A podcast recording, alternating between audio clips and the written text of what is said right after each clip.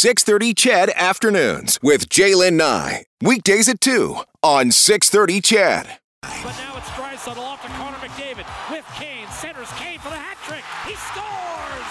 Evander Kane! A natural hat trick in the second period. And Edmonton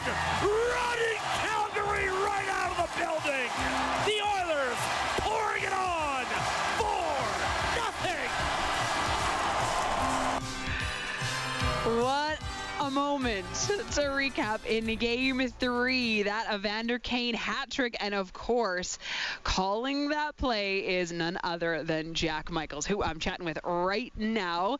Jack, we're getting set for game four of the Battle of Alberta here at Rogers Place. And I mean, after a win like that, I mean, we're feeling pretty excited for it. What was it like to call that moment? Well, like so many at Rogers Place, uh, I think the energy of the crowd, you know, kind of whips everyone into a frenzy, present company included. In fact, Mm-hmm. I, I'm, you know, borderline concerned for your safety. You're about to, you know, be set off in the teeming masses here pretty soon.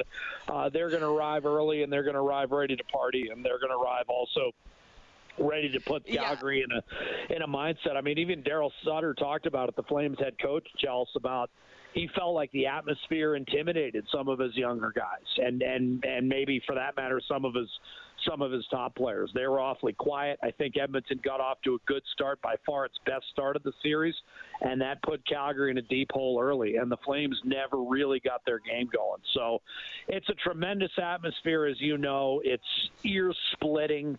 It's the kind of volume that you really don't get, and you know, unless you're you know hardcore industry metal type concerts. Like I, I think it blows like a Metallica out of the water. I, I think of it more as like a Megadeth or uh, or uh, what was the what was the really hard one? Uh, you know, I, I I can't remember that Pantera. Remember that? Remember that band? I mean, you got to go deep into the industry metal of sound to replicate what you've got at Rogers.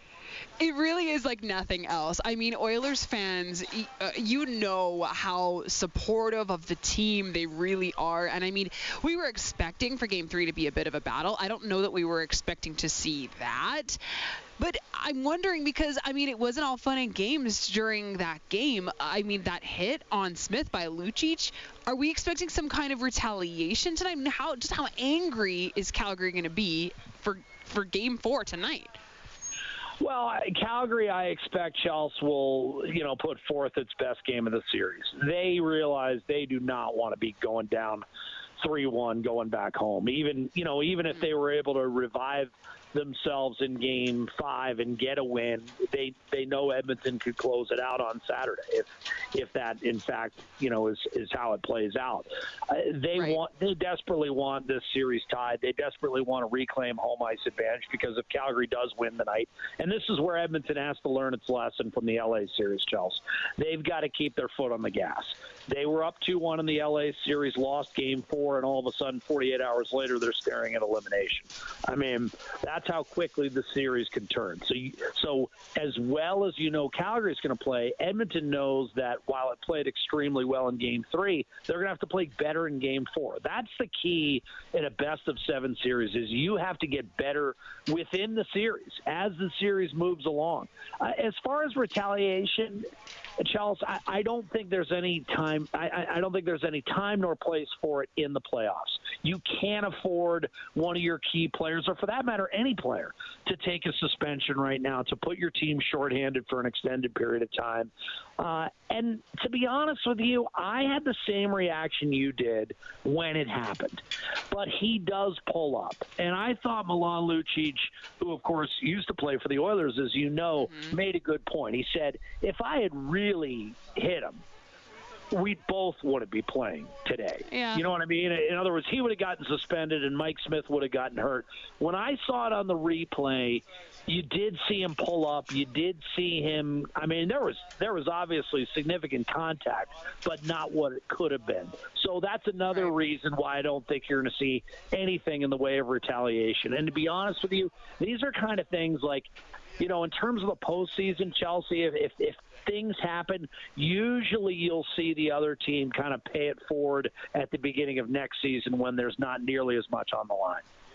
Gotcha. Okay, so maybe we'll just wait a few months then, and see see what we see. I mean, if nothing else, you know, when when Smith came back onto the ice, I mean, uh, he sure felt the love from fans. I mean, we really positioned. It was like a Rocky moment, a, wasn't it? Yeah. I mean, so I mean, at least he gets that. What a feeling that must have been for him.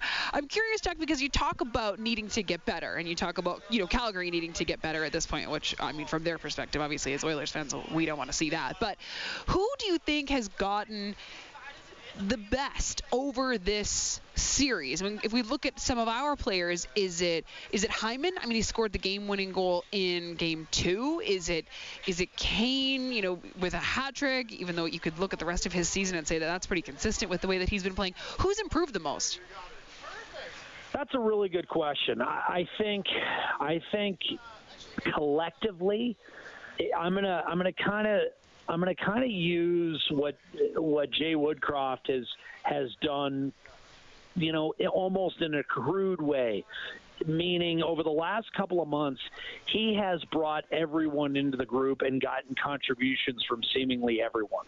I think when the Oilers got off to such a sensational start, it was primarily Draisaitl and McDavid carrying the load, and people are going to say, "Well, well, Jack, you know, McDavid and Draisaitl factored in all four goals the other night," which is true. But if you think about that game, the reason Calgary never got any momentum and never got any shifts in momentum is because the rest of the lineup kept Calgary at bay and kept not only kept them at bay, but you know spent a good deal of time in the offensive zone as well. And, and Jay Woodcroft ended up, you know, rolling his lines so you know everyone was able to accrue significant playing time, and it wasn't just two guys. And that's what I think he has done as well as any Oiler coach uh, has since I've been here, and that is bring everyone into the group and find ways for everyone to contribute. I'll give you an example. The power play, as you know, used to be McDavid, Draisaitl, and Nugent Hopkins for the full two minutes. Every power play, they could be counted upon to basically play the full two minutes. And yeah. when Jay Woodcroft took over, immediately he found a second unit and he found roles for that second unit. And you look at just in the playoffs, they've scored three goals as a second unit to that to complement that power play. In fact, you know, when you look at the minutes, they've been as productive as the first unit on the power play in the playoffs.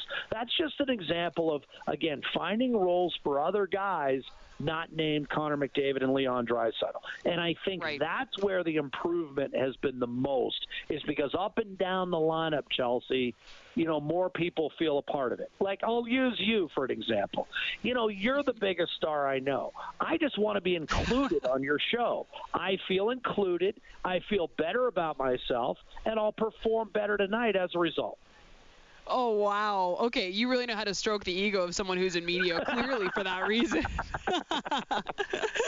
I love that. Okay, Jack, we could we could leave it there, which I would love to do. But before I let you go, I just want to know your prediction for the game we're going to see tonight. You want to give me a, a score prediction, an, an outcome, or is that is that going to be too superstitious? Are we going to jinx things if we do that?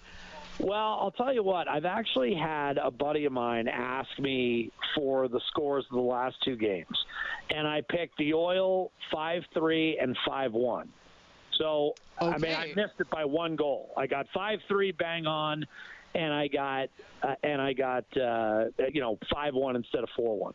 And you know what? If Calgary pulled the goaltender, I probably would have gotten that one right too. I think this is going to be a tight game tonight, Chelsea. I think you are going to see Calgary's best game of the series. I think this will be the best played game of the series up until this point. And I see Edmonton pulling out a 3 2 verdict, potentially in overtime. Ooh, okay. I got a Sorry. to do tomorrow I mean, it's morning, not, so. it won't be easy tonight. I wish I could tell you, hey, you're going to have a nice, relaxing game, but no, this one, this one, your your knuckles are going to be white. You're you're going to have some hair fall out, but at the end of the day, I think the Oilers will prevail.